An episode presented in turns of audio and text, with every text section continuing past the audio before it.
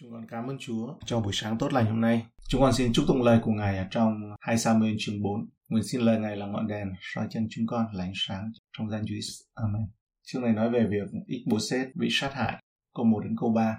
Khi con trai của Saul hay rằng Abner đã thác tại Hebron thì sần lòng rủn trí và cả Israel đều bối rối và con trai của Saul có hai đội trưởng, một người tên là Ba-ana, một người tên là Rekab. Hai người là con trai của Rimon ở Beerot về chi phái Benjamin. Vì dân Beerot kể như người Benjamin, mặc dầu chúng đã chạy trốn nơi Kithaim là nơi chúng ở cho đến ngày nay. Sau trận chiến tại Gabaon giữa Judah và Israel, Abner chọn tham gia với David. Abner là một nhà lãnh đạo quân sự cho Ichboset mà Ichboset đã buộc tội Abner là ngủ với vợ lẽ của cha mình. Ở trong cơn tức giận vì lời buộc tội sai lầm thì Abner thề sẽ giao phần còn lại của Israel cho David ở trong chương trước câu 7 đến câu 11. Không may là Abner lại bị Joab giết để báo thù. Khi Ichbozet nghe tin người đặt đẻ và nâng đỡ mình lên ngai vàng đã chết thì ông biết rằng ngày của mình đã đến hồi điểm kết thúc. Ông tin tưởng vào con người để đạt được vị trí của mình. Vì vậy, khi Abner không còn nữa thì Ichbozet biết là vị trí của mình cũng sẽ sớm không còn. Ishbosheth nhu nhược bởi vì ông đã tin tưởng vào con người. Câu 4. Jonathan, con trai của Saul, có một con trai bại chân. Khi tin Saul và Jonathan thác ở Kipreen thấu đến, thì nó đã được 5 tuổi. Vú nó đem nó chạy trốn. Trong cơn lật đật trốn, nó té, nên nỗi nó trở nên què. Tên nó là Mephibosheth. Đây là con trai của Jonathan, người bạn tốt của David, người đã chết cùng cha trên chiến trường. Mephibosheth là hậu duệ nam cuối cùng của Saul có yêu cầu pháp lý mạnh mẽ đối với ngai vàng của Saul. Và lúc này thì Mephibosheth 12 tuổi và bị què. Mephibosheth yếu ớt bởi vì hoàn cảnh ngoài tầm kiểm soát của ông. Câu 5 đến câu 7. Hai con trai của Rimon ở Beerot là Rekab và Baana. Trong lúc trời nắng ban ngày đi đến nhà Ichboset, người đang nằm nghỉ trưa, hai người đi tuốt đến giữa nhà, giả đò lấy lũ mì, rồi đâm bụng Ichboset đoạn recap và Baana anh người trốn đi. Vậy hai người đi vào nhà Ichboset trong khi người nằm nghỉ trên giường tại phòng ngủ, đánh giết người, đoạn cắt lấy đầu người, rồi bắt đường đồng bằng mà đi trọn đêm. Ichboset không có chiếm được lòng trung thành ở trong quân đội của ông.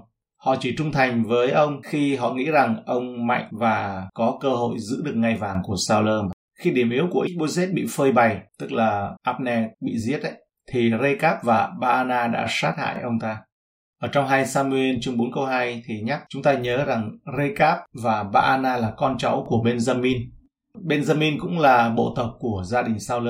Điều này có nghĩa là chính những người bạn của Benjamin đã sát hại Ishbosheth. Giấc ngủ trưa giữa ngày không phải là điều bất thường ở nơi đây, nhưng sự vắng mặt của lính canh cho thấy sự bất cẩn của Iboset. Để ngủ vào buổi trưa và không có người bảo vệ thì cho thấy ông ta cảm thấy an toàn và giống như trong tạng trạng thái lười nhác. Vì vậy mà Ibuzet đã chết ở trong cái sự lười nhác của mình. Đây là một phần quan trọng ở trong kế hoạch của hai người kia, tức là chặt lấy đầu của Ibuzet bởi vì họ muốn chứng minh cho David là họ đã sát hại đối thủ của David để cho David được lên ngôi. Câu 8. Hai người đem đầu Ibuzet về Hebron dâng cho vua David mà rằng này là đầu của Iboset, con trai của Sauler, kẻ thù nghịch vua vẫn toàn hại mạng sống vua. Ngày nay Đức Giê-hô-va đã báo thù Sauler và dòng dõi người cho vua là Chúa. Khi họ đem đầu bị chặt của Iboset đến cho David, thì dường như họ muốn nói là chúng tôi là những tôi tớ của Đức Chúa Trời, là công cụ của Chúa để đánh bại kẻ thù của vua đây. Họ tuyên bố là Chúa đã báo thù cho Chúa tôi là vua, thì điều đó muốn nói lên rằng Chúa chấp nhận việc làm của họ. Như thể là họ đã hành động theo mệnh lệnh rõ ràng của Chúa vậy. David không thể liên quan đến điều này, bởi vì ông nghĩ Saul, ông không hề nghĩ Saul là kẻ thù của mình bài ai ca tuyệt vời mà David đã làm cho Saul và Jonathan ở trong chương 1 ấy, đã chứng tỏ rằng dù Saul coi mình là kẻ thù của David nhưng David không coi ông là kẻ thù. Câu 9 đến câu 12. Nhưng David đã cùng Rekab và Baana, con trai của Rimon ở Beerot mà rằng Ta chỉ Đức Giê-hô-va hàng sống là đấng cứu ta khỏi các hoàn nạn, mà thề rằng, ta đã sai bắt kẻ đã đến thuật cho ta hay rằng Saul đã thác và tư tưởng rằng mình là một sứ giả đem tin lành. Ta đã giết kẻ đó tại Siếc Lác đặng trả công cho một sự báo tin giường ấy. phương trì những kẻ hung ác, đã giết một người lành nằm trên giường tại trong nhà mình. Vậy ta há chẳng nên đòi huyết người lại nơi tay các ngươi và diệt các ngươi khỏi đất sao? David bèn truyền lệnh các đầy tớ mình giết hai người đó. Chúng đã chặt tay và chân họ, rồi treo thây gần bên ao Hebron. Đoạn chúng lấy đầu của Ichboset chôn trong mồ Abner tại Hebron. Recap và Baana nghĩ rằng David sẽ hài lòng khi nhìn thấy cái đầu bị chặt của Ichboset. Họ đánh giá thấp lòng trung thành của David đối với Đức Chúa Trời và nhà Sao David trung thành với lời cam kết tôn vinh và gìn giữ gia đình và dòng dõi của Sao David thì đã quen với việc nhìn thấy những cái đầu bị cắt rồi.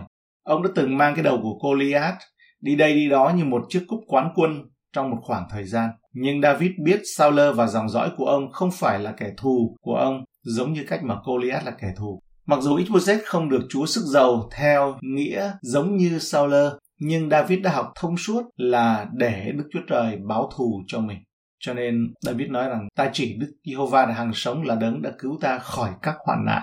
Qua các hoạn nạn mà ông học được với Chúa, mục đích của sự hoạn nạn là gần Chúa hơn. David sẽ không chấp nhận hành động xấu xa của họ. Mặc dù việc làm đó dường như là phục vụ cho một mục đích tốt, rất là cám dỗ. Thống nhất Israel dưới triều đại của David. Mặc dù đúng là Đức Chúa Trời tẩy trị mọi việc làm của con người và buộc họ cuối cùng phải phục vụ các mục đích cao cả của Ngài, nhưng cũng đúng như vậy.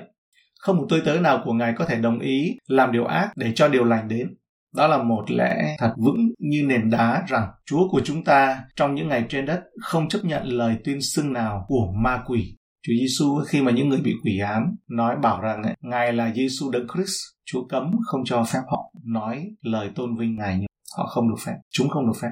David nhanh chóng làm gương cho những kẻ giết người này, họ không thể là những người lính cùng hàng ngũ với ông được. Họ là những kẻ giết người và đáng bị trừng phạt. Những sự kiện này diễn ra sau khi David cai trị Hebron khoảng 7 năm rưỡi. Bằng hành động công lý này, David cho toàn dân Israel thấy rằng ông kiên quyết chống lại những gì đem đến sự hủy diệt gia đình Saul và rằng không có kẻ nào có thể giơ tay chống lại bất kỳ ai trong số nhà Saul mà không gặp phải sự trừng phạt thích đáng. Vì vậy, trong trường hợp này David đã hành động bằng công lý nghiêm minh không chỉ để chứng minh cho mọi người thấy rằng ông không bao giờ chỉ huy vụ mưu sát cũng như không tán thành việc này mà ông thực lòng ghê tởm những tội ác đó và để lương tâm của ông không bị xúc phạm, không bị cáo trách đối với Đức Chúa Trời và đối với con người. Sự kết thúc cuộc đời của Iboset mặc dầu bạo lực đã mở ra cánh cửa cho sự cai trị của David, mở rộng từ Judah đến toàn bộ Israel. Lời tiên tri từ lâu cuối cùng đã trở thành hiện thực. David là vua của toàn thể Israel và trong 2 Samuel chương 5 câu 3 đến câu 5. Vậy, hết thảy các trưởng lão Israel đến cùng vua tại Hebron. Vua David lập giao ước với họ tại Hebron trước mặt Đức Giê-hô-va và chúng sức giàu cho David làm vua của Israel.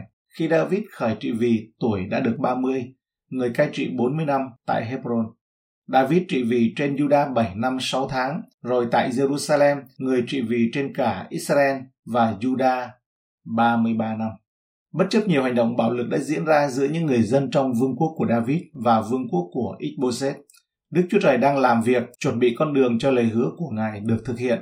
David cuối cùng đã trị vì Israel từ Jerusalem. Ông đã phục vụ như tổ phụ của Chúa Giêsu Christ của chúng ta là đấng sẽ trị vì mãi mãi. Cảm ơn Chúa đây là cái bài học hôm nay ở trong chương này. Chúng ta cùng